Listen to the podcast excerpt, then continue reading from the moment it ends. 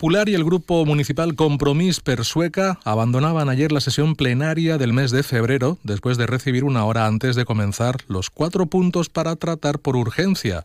Cansados de la misma forma de proceder del equipo de gobierno, tanto populares como Compromís, le expresaban al alcalde su malestar por la reiteración de esta falta de democracia y abuso de autoridad con la que dicen se ignoran los derechos de los concejales de la oposición. Pilar Moncho és la portavoz del grup Compromís en Sueca. Estem cansats de que se burlen de nosaltres, de que ens fiquen punts de l'ordre del dia a poques hores de començar el plenari per a que se tracten sense ningun tipus d'informació i sense ningun tipus de donar compte.